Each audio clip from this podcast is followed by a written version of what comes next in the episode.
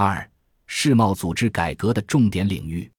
在文件中，中国就世贸组织改革提出四大重点行动领域建议：一是解决危及世贸组织生存的关键和紧迫性问题；二是增加世贸组织在全球经济治理中的相关性；三是提高世贸组织的运行效率；四是增强多边贸易体制的包容性。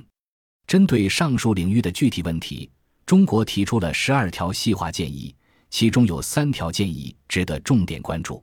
一是打破上诉机构成员遴选僵局，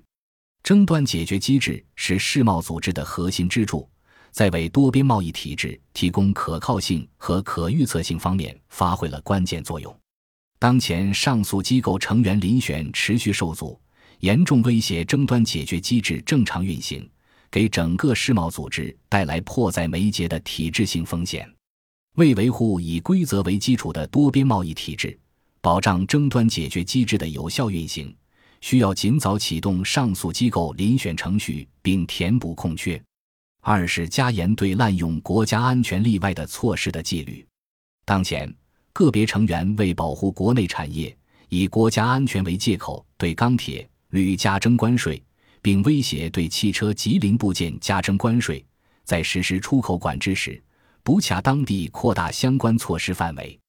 有必要加强对以国家安全为由加征进口关税等做法的通报纪律，并对措施开展多边审议。同时，为利益受影响成员提供更多快速且有力受救济的权利，以保障其在世贸组织项下权利和义务的平衡。三是加严对不符合世贸组织规则的单边措施的纪律，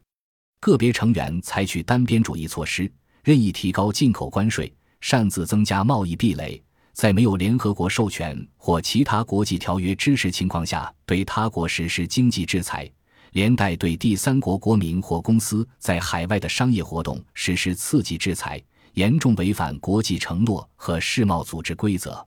然而，现有世贸组织规则对个别成员实施的明显违反世贸组织规则并造成严重影响的单边主义措施，并没有提供及时有效的监督和救济方式。建议考虑从以下方面对单边主义做法加以约束：加强多边监督机制，增加紧急情况下受影响方快速获得临时有力救济的权利，加快争端案件诉讼程序。